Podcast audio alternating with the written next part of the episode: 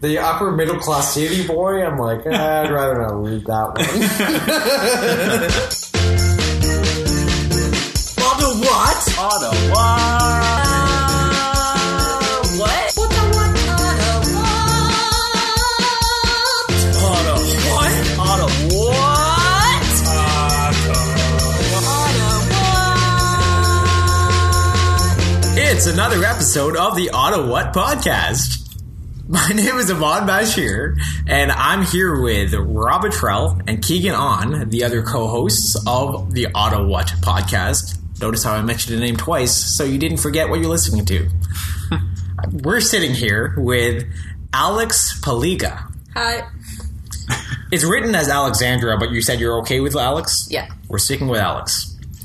Uh, do you want to, Keegan? Do you want to explain our, our, our brand new segment? Oh yeah, I forgot to tell you. We have this new segment where our guest um, scores the intro. So you're going to score him on Oh. on how his intro was. Uh, It's and- not and- that new. Yeah, it is. That's that brand new. But in all fairness, that that's not part of the intro. I said that afterwards. Yeah. As okay, let's let's rate it. So that aside, yeah, if you had to give him a score out of ten based on Eight. Eight, Eight. oh, I'll wow, take that's I'll pretty, take that's the pretty eight. solid. I'll take the eight. I think Amon takes the lead now. I, yeah, but for sure, your average is still terrible. Yeah. Keegan. I got a one once and I got a nine once. Yeah. That's true. So whatever that average is, I'm no mathematician. fine. mathematician.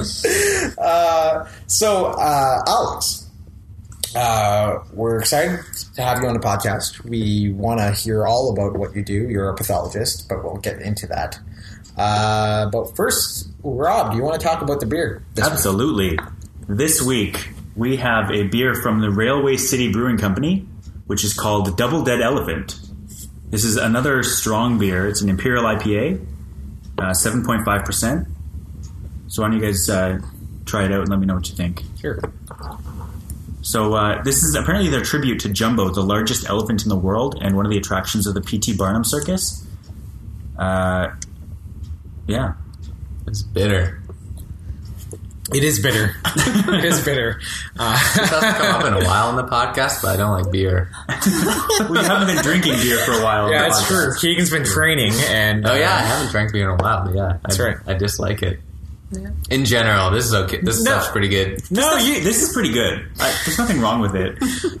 It, I, I get that. It is bitter. It has a strong aftertaste, but I, I like it. Uh, what's the percentage again? Seven point five, Oh. but it It'll do the trick. There's a one dollar refund if you return the bottle to the brewery. well, it's a big Nice. So bottle. that's something. It's really heavy too. It's like a wine bottle. But uh, yeah, this this elephant actually was apparently killed in a railroad accident. Ah, Uh, Jumbo, the elephant it's named after. King is the, upset. on the bottle. Yeah, well, on the the picture is an elephant on the train tracks. Oh, that makes sense. All right. Why is he double dead? Did they shoot I don't know. Just to be sure. oh, that's good. Uh, so, anyway, I, I would, uh, I guess the, the test is always would you buy it again? I would buy it again. Yeah, I'd buy it. Yep. No, Keegan, you Nah, look like a no. not, no, I wouldn't uh, it. let's be honest here. be diplomatic. That's it. Uh, okay, anyway, there's the, the beer. We'll be drinking that. Um, so, Alice. Yeah. uh, we have you on this podcast because you a, are a you are a pathologist. Uh, no, I'm a pathology resident. I'm glad we corrected So that. many caveats. it's true. This has happened before. yeah. Uh, so, okay. First of all, I mean, I do want to get into the, what a pathologist does because we're all very confused. Uh, but could you talk about maybe your background in terms of what got you into the field and what it, what training it took to get into being a pathologist? Okay. Resident. Right, residency. I already forgot. Yeah. So just to clarify what a resident is. So a resident is uh, like a doctor in training, and the term resident comes from the fact that uh, doctors in training essentially are at the hospital all the time, so they reside at the hospital. Ah. Back Wow. in the days, they used to like just sleep there all the time. Oh, so you don't sleep there? Uh, no, uh, not currently. But there are residents that do sleep at the hospital, Wow. like every third night or so. Okay. And that's like an official term. It sounds like an like a nickname. Like, ah, she's a resident. No, it's an That's like official what they term. call it. Yeah. it's hardcore. It's official.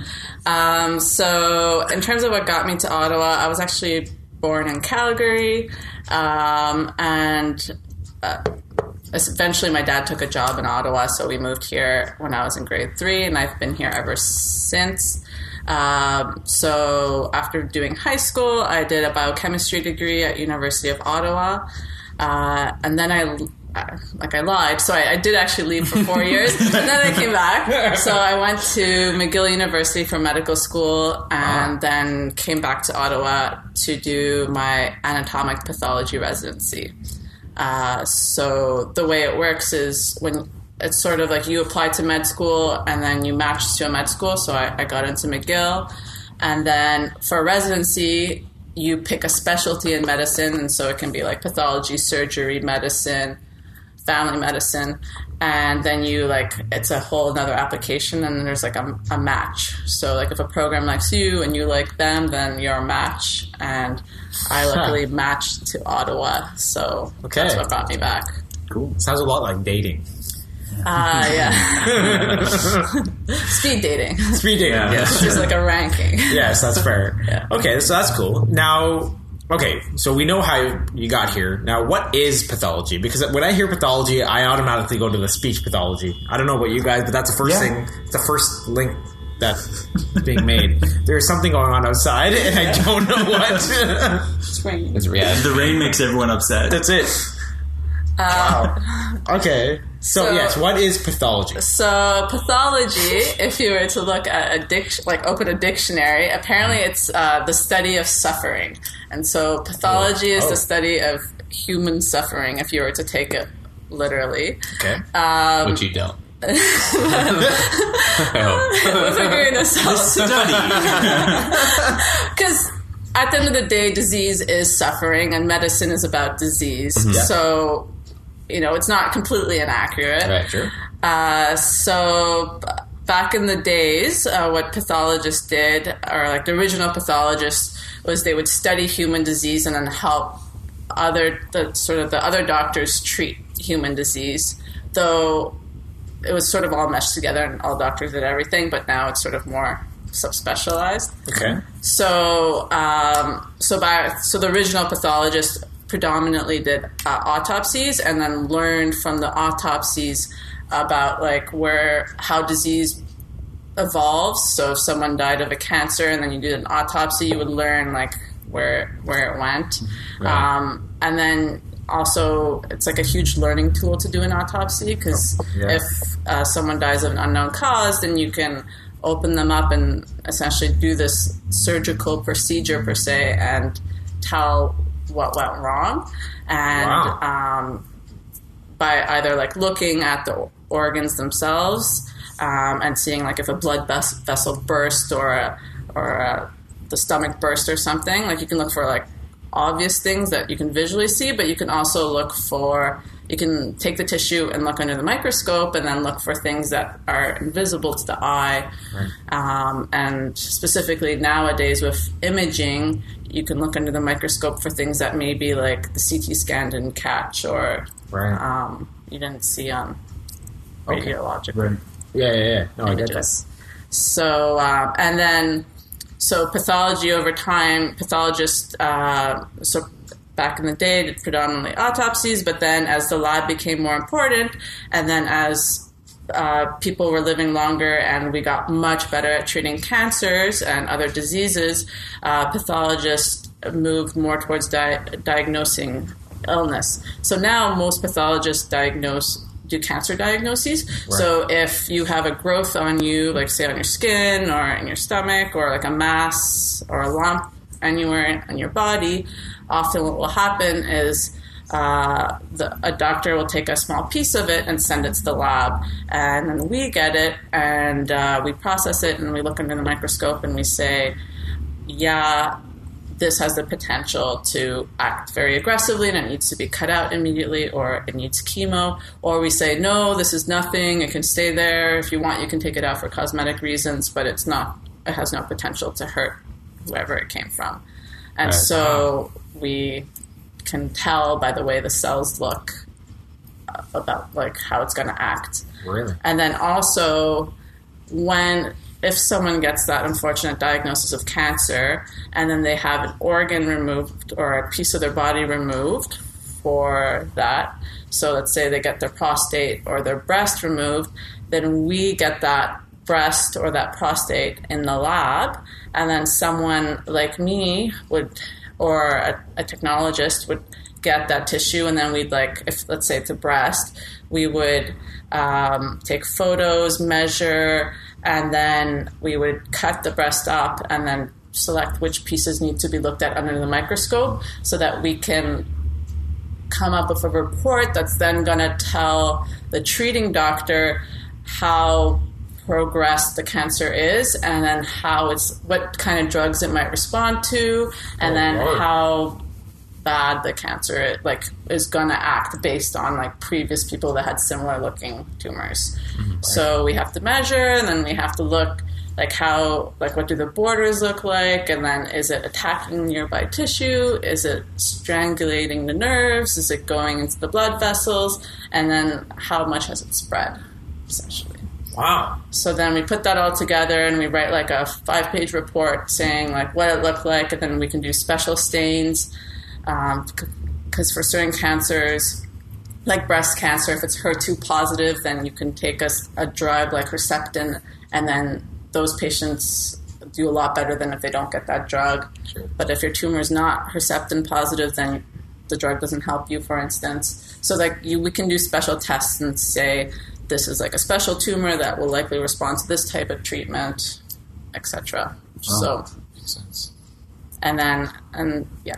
So that's what most pathologists do it nowadays but there are like different subtypes. So there's like forensic pathologists and they only they're they like essentially only do autopsies and then it's like suspicious deaths.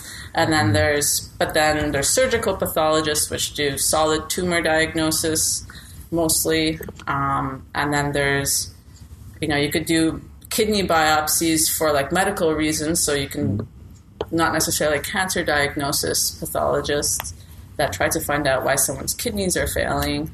Um, and there's hematopathologists which are like blood cancers and so forth. So there's like different subsets and usually you choose one or two organs that you specialize in. Yeah. So, being a resident, have you specialized yet? Uh, no. So being a resident, my I switch every month. So every month I'm a different type of like subspecialist. So um, so this month I'm actually on medical kidney, so that's why it came to mind. Right. Um, and then last month I was on forensic pathology, and like the month before that I was on GI. So GI is like stomach and colon. Uh, Um, and then the month before that, I was like on breast. Essentially, I, switch every month, and then the cancers are all like in each tissue. There's like a different name of the game. So some like areas of the body are just more prone to cancer. So you, it's more about finding the cancer diagnosis, while others are less. Um, and then in each body, like in each section of your body or organ, the the tumors look different and there's like a whole new classification. So even though when like if someone tells you they have lung cancer, there are like I don't know, 20, 30 like different types Yeah. that like um like there's subtypes and subtypes that look differently. Um, and they all be like they can all behave quite differently. So it, it can be a cancer, and then whether or not it's small or big and the subtype, it can have complete meaning. So you could have a tumor that was removed and technically like it was a cancer, but you are cured and nothing will ever happen, or you could have one and you probably won't do very well because it's like an aggressive type. So, makes sense. So, are, are you leaning towards one particular stream? uh, yeah, I'm leaning towards um, do, being a leukemia lymphoma um, That's cool. specialist. Okay.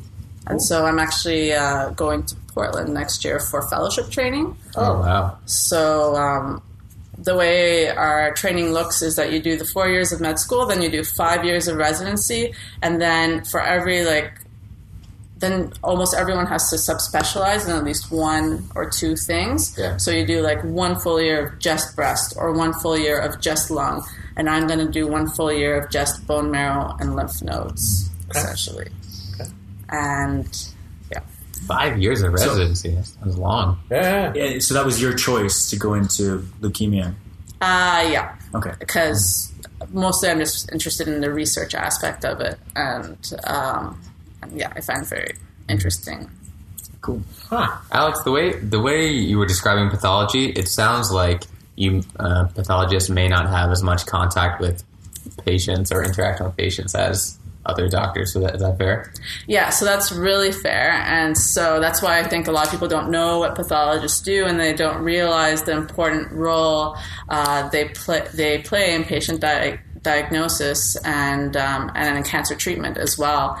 And so, uh, actually, the Canadian Pathology Association has started like an ad campaign to try to build awareness called MyPathologist.ca. Oh, cool. That sounds familiar.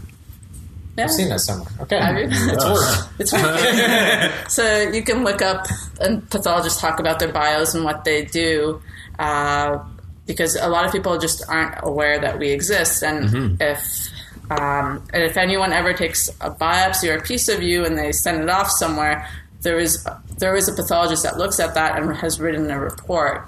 And um, yeah, and hopefully it won't be important for you to know that, but uh, yeah, it exists. Okay. Cool. Uh, can I ask you a question that's probably going to come out of left field? But uh, I, when when the show House was on, I watched it, and I loved that show. I loved Yeah. watching the diagnosis, and I know that it's not necessarily accurate with reality, but. Uh, is there in diagnosis? Do you go through that like a sort of process of elimination? Is Yeah.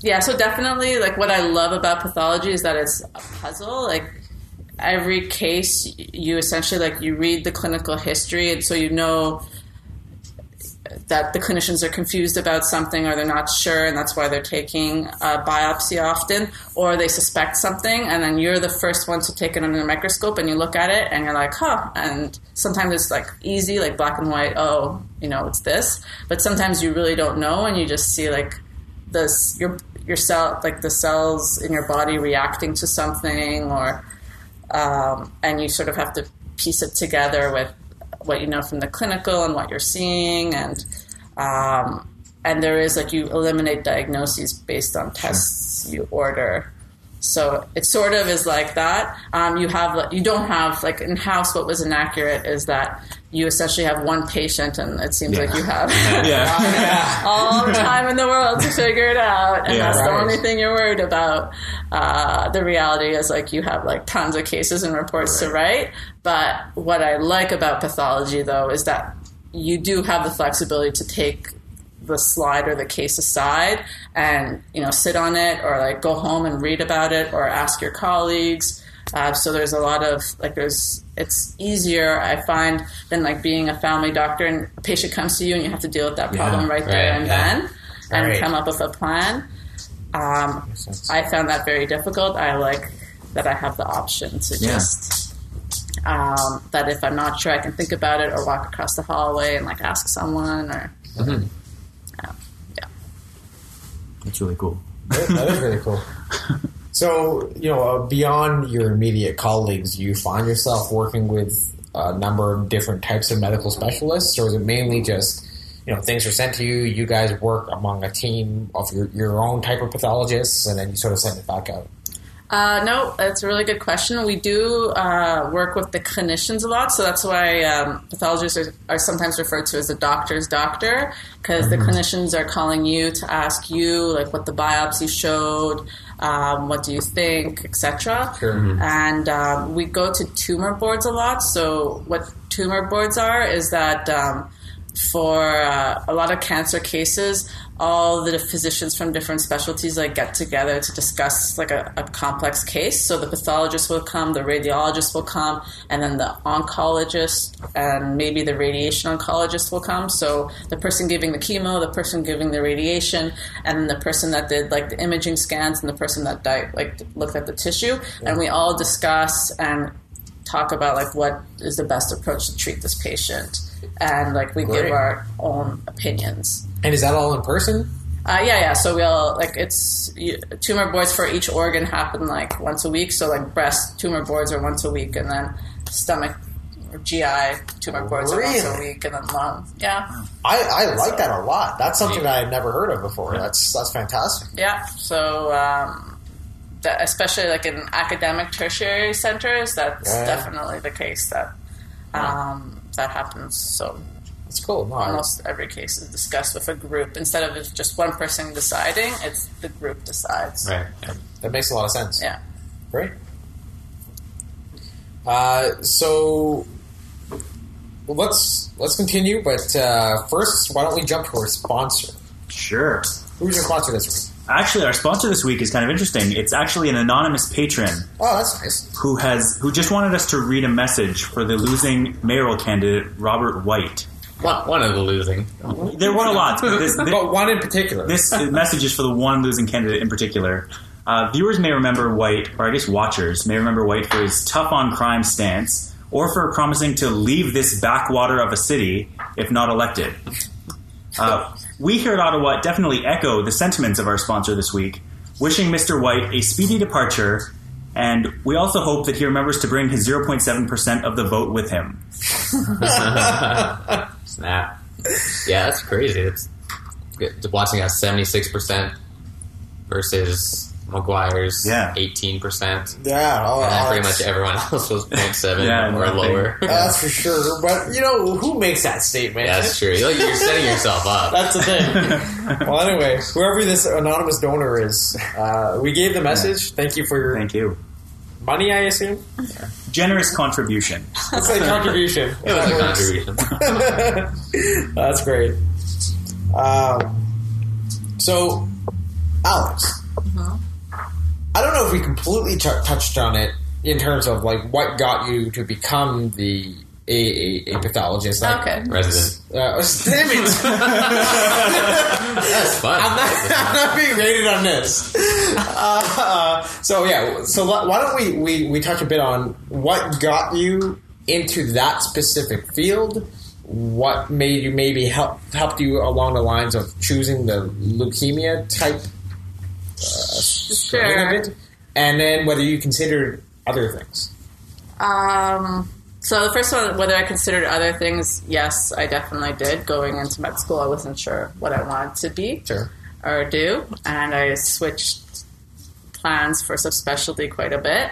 Um, I actually like I knew I was interested in cancer, and for a time I thought about being a radiation oncologist, which is uh, a doctor that treats cancers with radiation. So, um, what you do is like it's kind of complex, but you take like scans of, of patients and then like you draw out areas of tumor that you want to target, and then using like physics and like lasers, you like plan on how you're gonna melt, try to melt the tumor away. Sounds awesome. Sounds badass. yeah, it's, it's so um, and I and I liked it because I was I'm very mathematically inclined. I liked physics and and then it's a bit visual as well because you're like mapping areas and looking at images, uh, but you're also seeing patients. So I I like that aspect too. Uh, however. Um, there was a couple things that happened. One, I did a research project, and uh, we collaborated with pathologists, and I loved being doing that research project. I realized I really like being in the lab, and I like sort of being in, in the in the back lines, or not necessarily being at the front of treatment. Right. Um, I had a, a patient or a few patients that like I had to give bad news to, um, and I found that very difficult. yeah. Uh, so that made me hesitant, or definitely more hesitant about being an oncologist because I like I didn't take it well. Um, so there was that aspect, um, and then I, I was research inclined, and I thought pathologists. It's I thought it would be easier to do research because you actually see the tumor, and then you also have. I felt more free time than uh, oncologists because you're not doing night shifts, so you're not covering patients in the hospital overnight, and you're not covering weekend shifts, and so you have your evenings and your weekends free. Ah, Uh, so it's more like a nine to five lab job. Yeah. Um, and so yeah, you do sometimes do like overnight call where you're like covering the lab, but you're just answering questions on the phone. You don't have a, a sick patient that you have to come in and see. Uh, so I, I like I like that aspect. So I thought um, I would be able to do like more more research, and I'd have there was also that lifestyle aspect. Um, I thought it would be uh, like emotionally less affecting for me. I could sort of it's like easier to make a cancer diagnosis if you don't have to see the patient and tell them Yeah, after. for sure. Like it's you can treat it more academically and sort of live in that bubble. Yeah. So there was definitely that aspect that I liked of it. okay.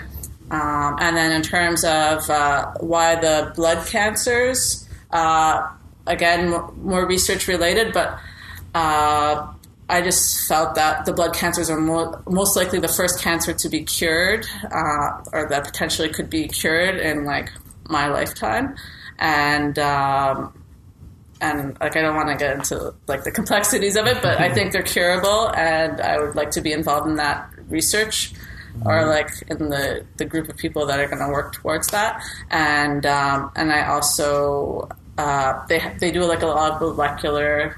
Um, studies in blood cancers like blood cancers are just more amenable to doing molecular tests on because it's not like a solid tumor that has like vessels and like nerves and other things stuck in it.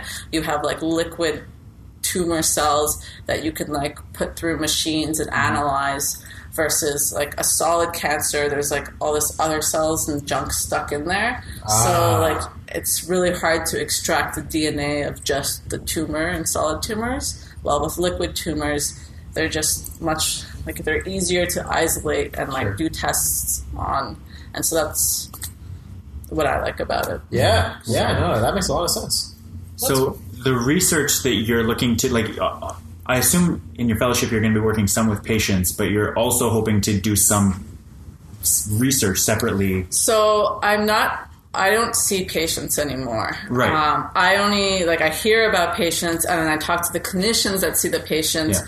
but I often don't see them myself. Uh, I I do clinical work in that like the vast majority of my time is spent on dealing with specimens for patients and writing reports. So it's not like res- research, which is I, it's not so clinical. Right. Um, in my fellowship, I'm going to be doing mostly clinical, but then on my evenings, weekends, free time, I can do research, and I'll be given like the tools to be able to do it, like access to patient specimens, and then access to the lab equipment, and and then I have a good understanding of the lab equipment and how it works, and and then since you're you talk to the oncologist, so you know their needs and like what they're interested in. So Right. Great. Nice. You just want to talk about autopsies? I think that, oh yeah, something that's Yeah. really. Yeah, Because can I tell a story? I there was a I'm, I'm concerned already. there's a dead raccoon on my lawn like Oh, last winter. This or is like going to be bad. it's already And I was like, eh, I'll just like pick it up and put it in the garbage or something. I'll do something with it. And so I put a glove on. I went outside and I like just like touched the tail and like freaked out really hard. I couldn't even like touch it. And I would never think that that, that would be something that I couldn't do. Really? So, uh, that'd be pretty. yeah, but I was like, ah, it's just a raccoon, blah blah blah, and it was dead. But um, yeah, so Yeah. Did you the associate with come off? raccoons? no, it didn't. I like Oh. barely even pulled it. Like I, but it was just like what- it used to be alive and now it's not. Oh I yeah, I was scared. Yeah. Oh. yeah. Um, Okay. So so how was how do you find autopsies?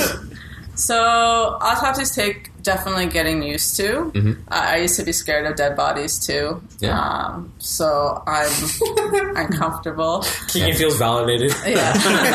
However, like going through med school, you like med school trains you to have a very like sort of be very logical and then like try to rid yourself of emotions. Mhm. Um, like in the nicest way possible, but like Yeah. sometimes like you you can't like be like, ew, that's gross. I'm Yeah. not touching that. Right. Like that's Yeah. just You don't want your doctor to do that. no. exactly. What's that? That's like unacceptable, and like, it doesn't help you get anywhere. It doesn't get you from A to B. So you know, you just you know, you have to look at it like, what's the goal? What am I trying to accomplish? And how do I do that the best and fastest way? And so with autopsies, I always find the like, you know, hearing the story is always very upsetting, and then I find it difficult to see the body. Um, but uh, essentially you're there for a purpose. Uh, usually the purpose is to find out why the person died, but not always. Sometimes it's to answer like a loved one's question about like what did this person like why did they have trouble breathing or um, is there a genetic condition there that I could potentially inherit? But most often the question is why did this person die? And so you're there to find that out. And uh, we have uh, really good technicians that uh, help us do autopsies and um, so what you do when you do an autopsy is like you do an external exam. And it depends too if it's a hospital or a forensic autopsy. Uh, because you're asked because hospital autopsies are for people in the hospital that have died and had a complex clinical history versus forensic is someone that died at home unexpectedly. And it could either be in a car accident or there could be a hanging or it could be something suspicious. And so then it's different. But um, yeah i'm sort of diverging but yes Yeah. autopsies are hard specifically the external body Yeah. but once you remove the organs and then you're like I always just try to think of like what is my purpose here, um, and um, and I try to just move like like there's like you. know, I always look at the adrenals first, then I look at the kidneys, then I look at the bladder, then I flip it over, and then I look at this and that, and so I just have a process that I'm going through in my mind. Um, when I started, I used to emotionalize it more, so like I would have like a human heart in my hand and I'd be like looking at the coronary arteries, but then you start thinking, oh my god, this person's heart was beating yesterday. They didn't know they'd be dead. And then, yes, I would get faint and like really yes. hot, but um, but you just like you have to eliminate those thoughts and just uh, be like you know you have a purpose um, and do it as quickly and professionally and efficiently as possible. Um, and yeah, so Can you give us an idea of approximately how many auto- autopsies you've done? oh, I've only done like fifty. Um, so Only the 50. Deal. Oh, yeah, no big deal. Oh, yeah. yeah, so to pass, so to be an anatomic pathologist, at the end of my training, I will be allowed to do autopsies, and the minimum you have to do is 50 um, to be uh, allowed to do them later on. Um, but, uh, like, there's like four to six autopsies a day in the forensic unit. Um, so, like, the forensic pathologists, they do like hundreds and uh, uh, yeah, and so depending on, like, I've only done three months of autopsy service, so it's not like in terms of five years of training, it's like a very small part of my training.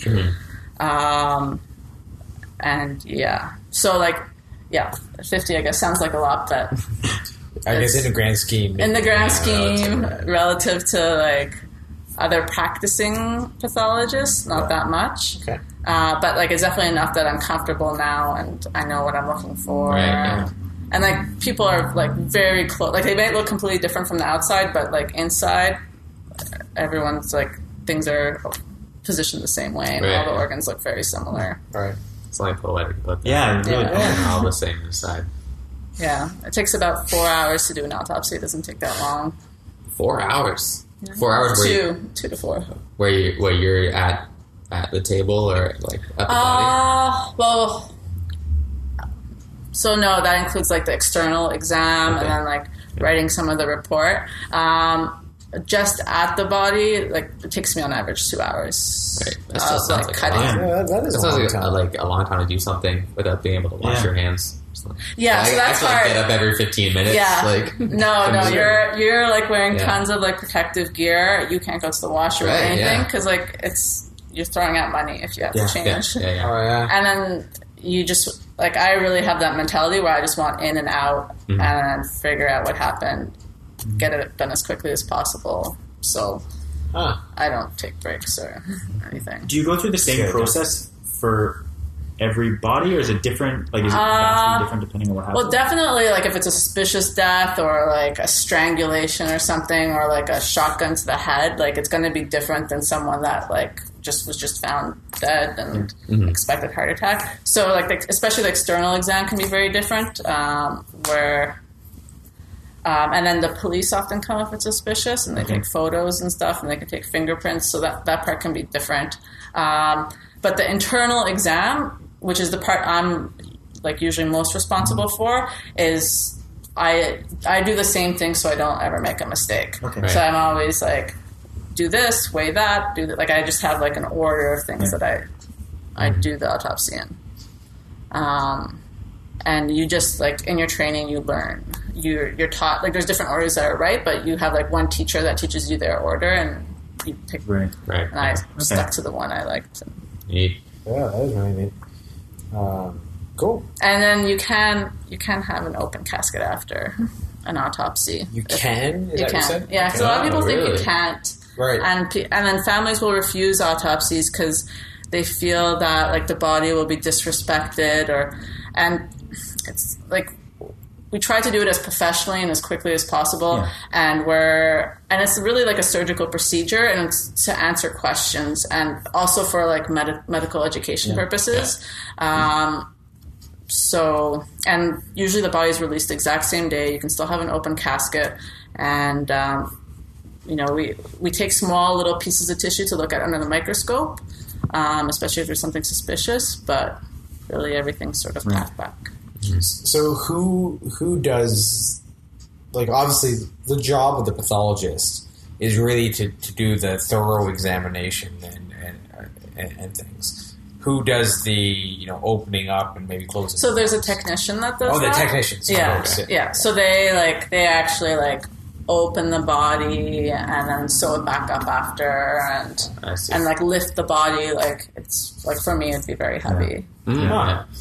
Do you happen to know how one becomes a technician?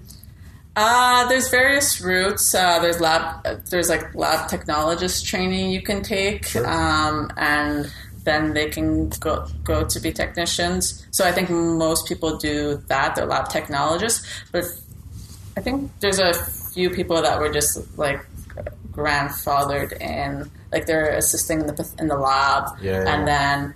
Um, they like they need, happen to need someone to help with an autopsy and they were there and they were comfortable like you definitely have to be comfortable with it like we have Yeah. med students that come in and like will faint Well, yeah, I I mean, so like there is uh, there's definitely different degrees um, of comfort like just people i just think yeah some people just have more of a built-in Yeah, for Yeah, sure. Well, and, and, and you need that, especially. I mean, for both worlds, really. Yeah. But but for, uh, especially, I see that for the technician side because I like your approach in terms of no, it's very technical. It's almost like an internal checklist. Yeah, I do that's this, what I'm doing. this, this. Yeah. But uh, it's hard to have that checklist when I think you're you're you're. I mean, Yeah. you're doing the initial actions and then closing it up, and I don't know. It's it's it's. But uh, no, that's fascinating. yeah Okay, so why don't we jump to another uh, segment now? Um, Keegan, why don't you tell us what's going down in Bytown? What's going down in Bytown? This is our um, event calendar of sorts where we keep our listeners informed as to what is going on uh, in Ottawa. Great. Uh, the Ottawa Red Blacks will play their final home game this weekend. This news saddens fans across Ottawa as they will now have to drive all the way to Canada to see a local sports team lose. that is actually pretty sad. Yeah, they haven't. Yeah, it's perhaps. And uh, yeah, Red Blacks not doing so hot, but it's the first year. Maybe they can end on a positive note this weekend. Maybe score touchdowns. Yeah. Um, a number of Halloween events are happening this weekend because it is Halloween. Um, there's the Nature Nocturne event that is Yeah. Halloween themed. I tried to go off script there and, and got really stuck.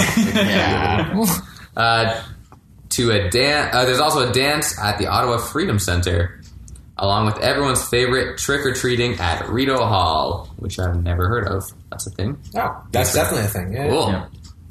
Uh, speaking of Rideau Hall, an insider asked Ottawhat to reiterate that a brown birthday suit is not an acceptable costume. Who would they be referring to? Come on. I think it was just a random comment. Oh, okay. They, they wanted us to tell you this. Okay. Somebody showed up. I mean, Um, it's also the final weekend for Saunders Farm haunting season. As a 20 something middle class city boy, nothing is scarier to me than the thought of spending any time on a farm. Yeah. That's true. Have you, ever, you guys ever gone to the farmer's market and like, No, I guy giving you his change, your change back? That's like meat hooks for hands, like massive farmer hands. It's insane. Uh, decades of hard labor. I guess, yeah. Yeah, So it crazy. does. But also, I went to Saunders Farm. Yeah. recently, Yeah, last weekend. yes. How was it?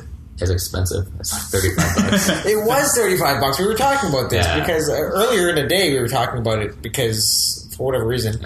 And uh, we thought it was, some people were saying it was like 15. I'm like, oh yeah, I'd, I'd do that for 15. But maybe it's just a daytime activity. Yeah, no, the mm-hmm. fifteen dollars is if you don't do any of the attractions, you can just go there Why go there? Uh, because your You like farms? sister-in-law makes you go. Perhaps. Um, For example. There's a lot of actors to pay. yeah, I guess. Yeah, there were a lot That's of people stalking. Wait, around. actors? Yeah, there's like people stalking around and they scare you. Walk us through it. Yeah, so you go. Hmm. They take a chunk out of your bank account, and then That's the first $35 junk. and then and, and then you go in and uh, there's so there's certain attractions. I think there's four or five of them that are included in, in the thirty five dollar ticket Yep. uh, that you can go to, and also you can go to them once each. They cross off your bracelet. Oh, Like you, so, like and like on, who's doing the? Who's Yeah. like waiting an hour in More line to do the haunted hayride twice? Like no one is doing that. It's like an extra slap in the face. There's a haunted hayride. There's a haunted house. There's a graveyard. and There's something. okay. You do all those once and wait in line. And then there's, you know, you got your classic overpriced food places. And, uh, and then there's like Freddy Krueger and other people like walking around, jumping out of bushes, which Oh. is kind of cool. Okay. That's that was your favorite part. It sounds like. Yeah, my favorite part was watching other people get Okay. scared. It's Okay. hilarious. Did But I- you, did you find it scary yourself? yeah, it's crazy scary. I, I really, and you know, what, I also I realized as I was there, I really dislike spending money, and I also really dislike scary stuff. Yeah, I don't I want scary scary stuff. like, it's like, why am I here? This is a horrible. real nightmare for you. Yeah. But uh, I'm sure some people. My wife really liked it.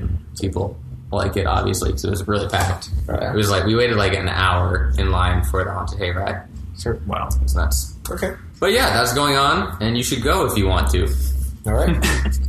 Uh, the 20, uh, 2014 Deaf Dart Championships are happening next Wednesday on Carling Avenue, somewhere. It's a travel lodge. Oh, at Travelodge. All right. What could possibly go wrong when people who can't hear duck, oh, can't hear the phrase duck, are milling around while sharp objects are being thrown? Deaf darts. Did not know that was a sport. I didn't either. Yeah. Uh, oh, sorry. This is a second tag to this joke. This idea is actually an improvement over last year's choice of winter sporting event, the blind biathlon. Yeah. That's good. I like that. That's not bad. Uh, yeah, I, I had no idea this was an event, but this is a big deal apparently. Yeah, I don't know. Something. And Um, that is what is going down in the Bytown. There you go. Alex, have you been to any of these events? Trick or treating at Rideau Hall?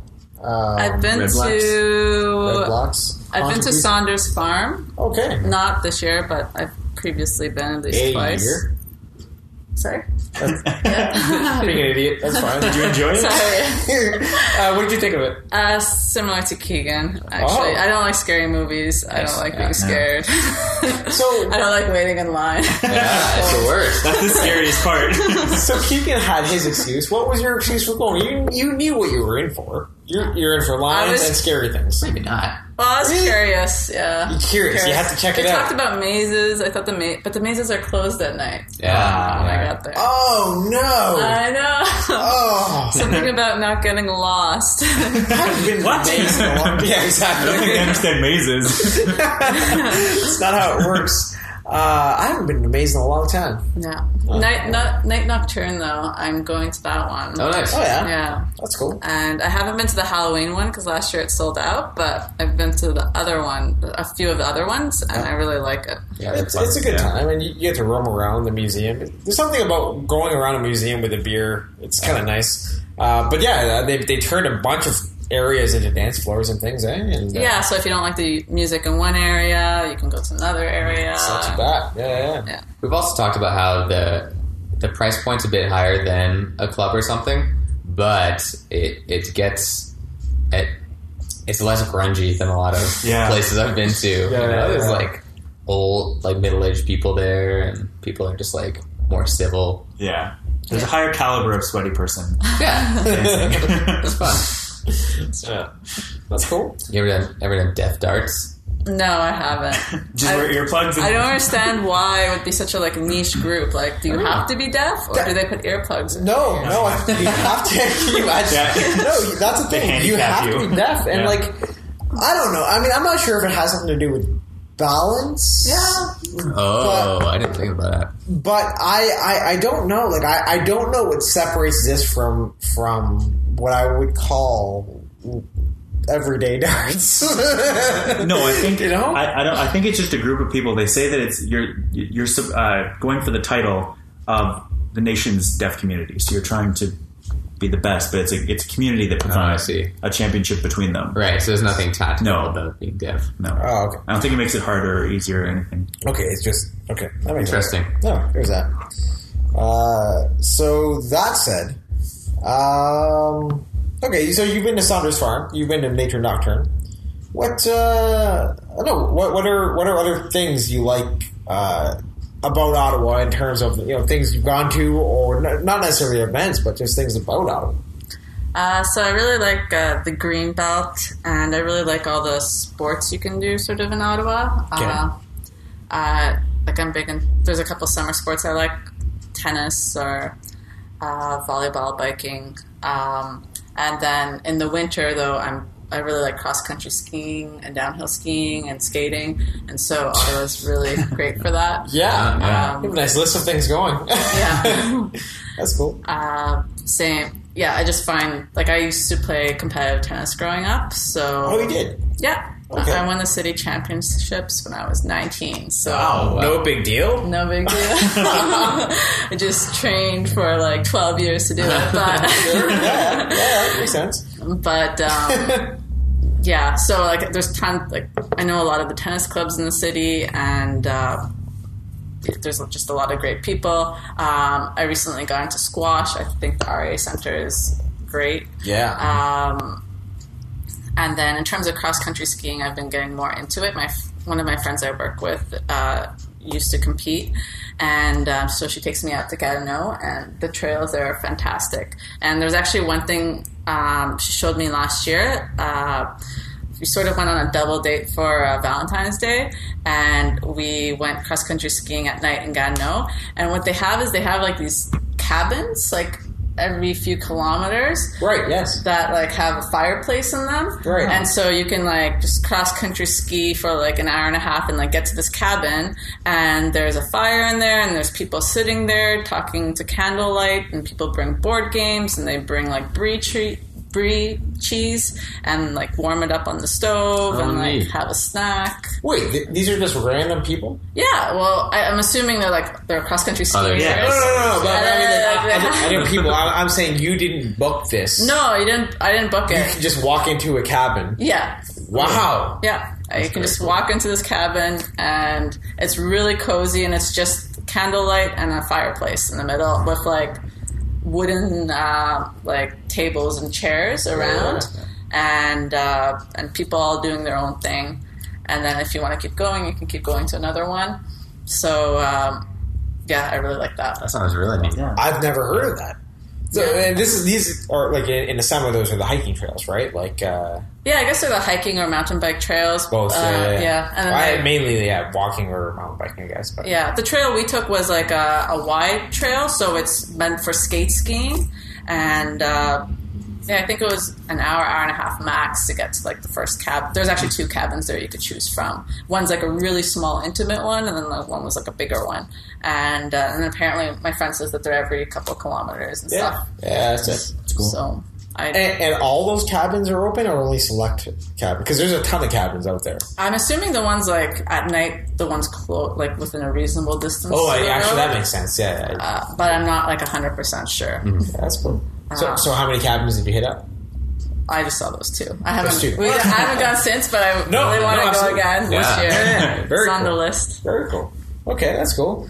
Um, tennis. So I well, we all have played tennis, obviously, uh, before. Obviously, uh, None of us are city champions. none of us are even close. But we use the public courts. Um, I imagine you've signed up for clubs. Have you? Yeah, I have, but I must say this year I, I played on public courts too because Okay. I like membership.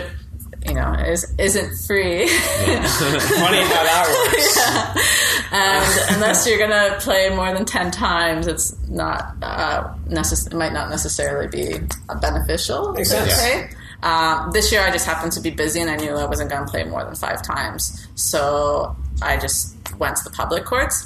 But um, from experience, like I, I really think like the private courts they are better, and the atmosphere is like way better. And if you do have the time to play, like you can just stop by the club, like sit at the picnic table, someone else shows up, you decide to hit with them.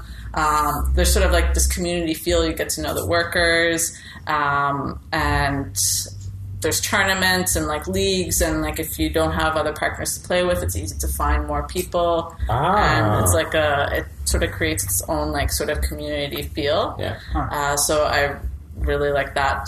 And um, yeah, if once I'm uh, done training, I don't have to study all the time, then I plan to definitely sign up um, and start playing more regularly and get back into tennis. So is it a yearly membership that you pay? Uh, most so there's there's summer only clubs, and then there's clubs that are have covered courts. Um, winter membership is usually separate from the summer because more people want to sign up for the summer, and summer is like bang for buck, like way better because you don't have to pay court fees. You only pay like 150 bucks or whatever for the summer versus the winter you pay like. Four hundred dollars for the winter, plus every time you pay, you pay like forty bucks for the court. Wow. So it like Oh, that's gross. yeah, really. And then like you're paying for the balls too, like obviously.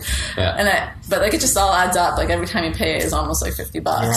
so Wow. so it gets hmm. really expensive really fast. Yeah, I'm not that into tennis. Yeah. the summer one for 150, you can just go whenever you want. yeah. basically. So then it's a great deal, Yeah. and like. Especially like if you're a high school student or undergrad and you have the time off, like you Yeah. can really capitalize on that. Yeah. Yeah. What uh, what is summer? May to August inclusive, I guess. Uh, usually the courts open May and they usually close September. September. Okay, And October it starts to get like the ball won't bounce that's true too. that well. Huh. What about restaurants? I know that you like to. Uh, yeah, so I- I'm a bit of a foodie after living in Montreal. Um, so just uh, my favorite restaurants in town I want to plug. Yeah. Uh, Yeah. Fraser Cafe, I really like them. Uh, Black Cat, uh, um, Preston Street, I Heard really of like that. them. Uh, Moon Room on Preston Street. I've heard of that too. I've been there. There you go. It's It's, a great date place. Oh. Very intimate. Like, Okay. It's too cool for me. I felt like it's too cool. Yeah, like I went in, everyone was like cool and like sipping these like 1920s cocktails. Yeah. I had like khakis on. ah, it just felt weird. As you do. All But right. it's very, very cool. So I walked sick. over to Pub Italia. Nice. Yeah, exactly. Go dark corner. Yeah, 268 is just down the street course, now. Out Um, of Preston. yeah. I used to live on Preston, so. Oh, nice. Yeah. There you go. I like I've also been to 268, and it's amazing. Yeah, It's awesome. The drinks Sweet. good. Okay. Um, then and then in Westboro, like uh, Gastropub, Gezellig, uh, I like those places. Oh, I discovered Ola Cocina in Beechwood. It's like a taco place. So You know how El Camino is like the next biggest thing in Apparently. Ottawa? Yeah. Yeah. But every time you try to go, there's like a two hour wait Yep. and like it's completely unreasonable. Sure. Yeah. Um, well, there's this place in Beechwood called Ola Cocina, and they essentially have the same concept where it's like small little tacos, uh, but they have like way more different flavors and way more variety and no lineup. Right. And they're Oh. really good. So they Huh. have like a duck taco, and then they have like a tandoori chicken. They have octopus. They have regular fish. They Wow. have like pork. Then they have pork and or like pineapple and pork, and they have almost twenty little mini like fancy tacos uh, with various original ingredients, and Okay. I recommend that place. Ola seriously. Cocina. Ola Cocina. Might be uh, That's cool. an Ottawa at first. You heard it here first. Yeah. Yeah. Heard it here first. There you Cool. go. Cool. All right. Um, we can finish off with two back-to-back segments. Oh yeah. Yeah. I think we have to. yeah. We're of time. Uh, I like. In other circumstances, I'd say let's skip Classic Ottawa, but I, I was kind of happy with what we had written. So Go for it. let's do uh, Classic Ottawa. Rob, why don't why don't you explain what that is, and then go ahead. All right. So, uh, Classic Ottawa is our news segment, local news, things that have been going on in the last week, I guess. And so, first up, last night, uh, today was today's Tuesday, so Monday. Uh, Jim Watson won. He was reelected in the 2014 muni- municipal election as mayor with se- 76% of the vote. And while that seems like a lot, with the low voter turnout, 76% actually translates to about nine votes.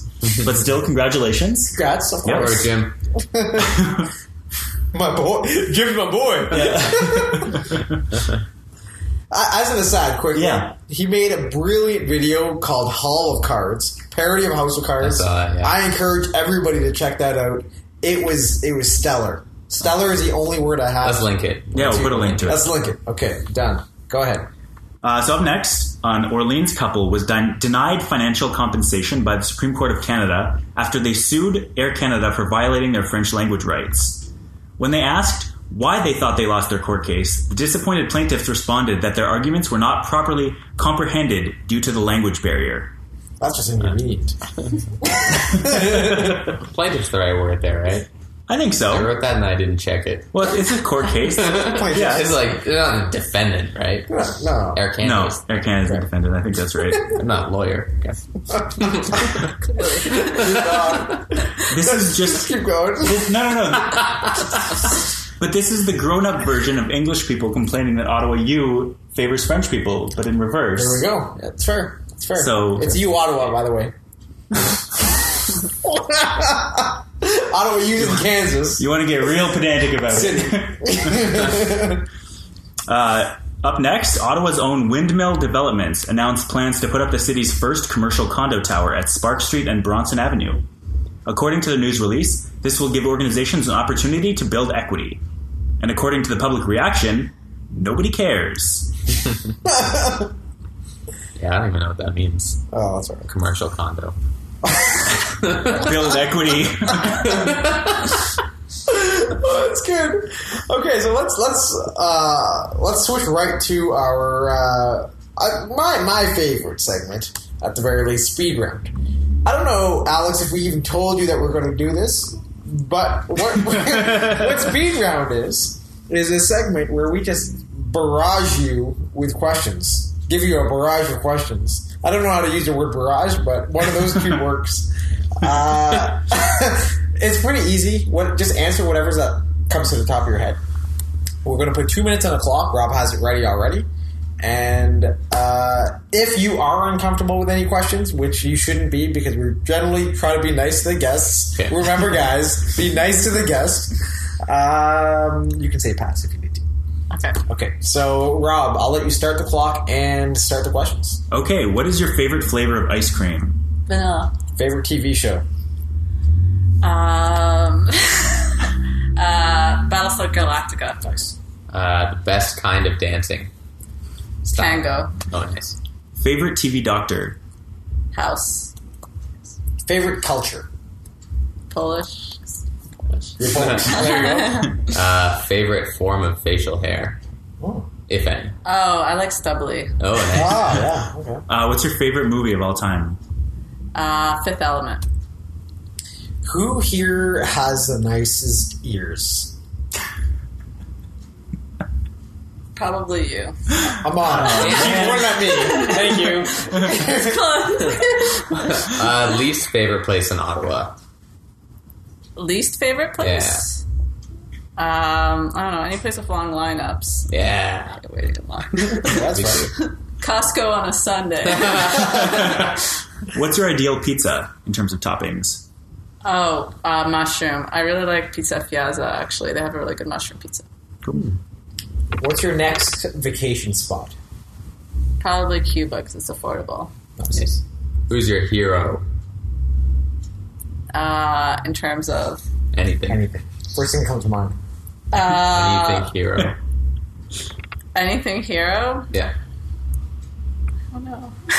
I actually had this question in, med- as in my med school interview, and Oh, I can't no. think of anything either. That has nothing to do with being a doctor. That's fine. I, yeah, I don't know. He's superhero, Superman. Yeah, Or like Superman. real- That works, yeah. Everybody's got a hero. yeah. What's the room in your house you spend the most time aside from sleeping? Oh, definitely like the couch, uh, Living room? living room. Yeah, If they built an elevator to space, would you take it? to space. Anywhere to space, yes. No, All right. I like That, there, there's actually the, the rumor is that they're, they're they they found a, a way that it could be feasible. I don't know where they God. take it to the That- space station or something, and I'm like, that doesn't make sense. no. This makes I no sense. I read an article about two or three weeks Who ago. would do that? Was it Uh, an onion? insane. I don't know. No, it was not. It's it for was not transporting stuff. It's not necessarily for pe- It's not like a. It's like a grain elevator. Like it raises stuff up. It's not I'm- necessarily people. I mean, normal elevators fail sometimes. It's true. Can you But, imagine like- space You want to fall from space? There's no gravity. I guess. That's not true. Did you guys watch the Google guy? Like, go yeah, he broke jump Felix Oh, Baumgartner's yeah. record. Yeah, that's it. There's Two years later. So he needed like a whole spacesuit just to go up that high. yeah. Yeah. Imagine taking an elevator up there. You're Yeah. really it's, it's air pressure controlled. I have no idea. Nah, I just, it's attached to the too much. space station. Yeah, that's it. You're picturing a weather balloon on a string. That's exactly what I'm thinking. Uh, Put together long. Yeah, that's fine. So uh, let's uh, let's finish it off. Um, do you have anything you want to plug at all? Uh, You can reiterate. mypathologist.ca. Yeah. Absolutely. Okay. Um, and yeah, Okay. pathologists are great. They are great. We As we've care, even though we don't see patients firsthand. We care, Okay. and we try our best to help our doctor, uh, the frontline doctors, treat patients right. There you go. And what was the taco place? Uh, Ola Cocina, Ola Ola- Cocina. Try to spell it. So O L A C O C I N A. there you go. Spelled for you. Keegan, we're going to give this back to you. And if you mess this up, you're not only not able to do this segment, but you're kicked off the podcast. I just emailed. How do they find? I just emailed someone Yeah. that they can find us at www. Yep. dot ottawhatpodcast.com. Keegan on everybody. I would mess it up. I would say dot .ca because that's obviously what it should be. And Rob, where else can they find us?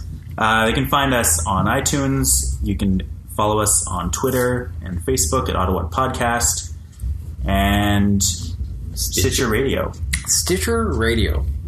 That's kind of a big deal. Yeah, it's a huge deal. Ottawhat Podcast. We're kind of a They big uh, deal. Stitcher Radio just got bought by a company called Deezer, and they so they do I think it's music, and then Stitcher does talk radio and podcasts, and now so it's a big audio, an internet audio conglomerate. It's one letter off from Diesel. No, it's not. I don't know how to spell it. D E E Z E R. oh, I spelled that wrong. That said, uh, also, as we always mention, there's a feedback form on our website that Keegan mentioned, ottawhatpodcast.com. And uh, feel free to fill that out because, yeah, we, uh, we're now at a point where we might actually read some of this stuff out We will definitely Here. read if you leave a review. I'm, I'm very intrigued. So, anyway, there's something. So, uh, that said, Aleks, thanks so much for joining us. Uh, if nothing else, we learned a ton. did. Yeah. But on top of that, we had a lot of fun. So thanks again for joining us. And uh, we're going to finish off with you saying Ottawhat. You can sing it, you can draw it out, you can do whatever you want. Just say it, and we'll cut it afterwards. Okay. Ottawhat?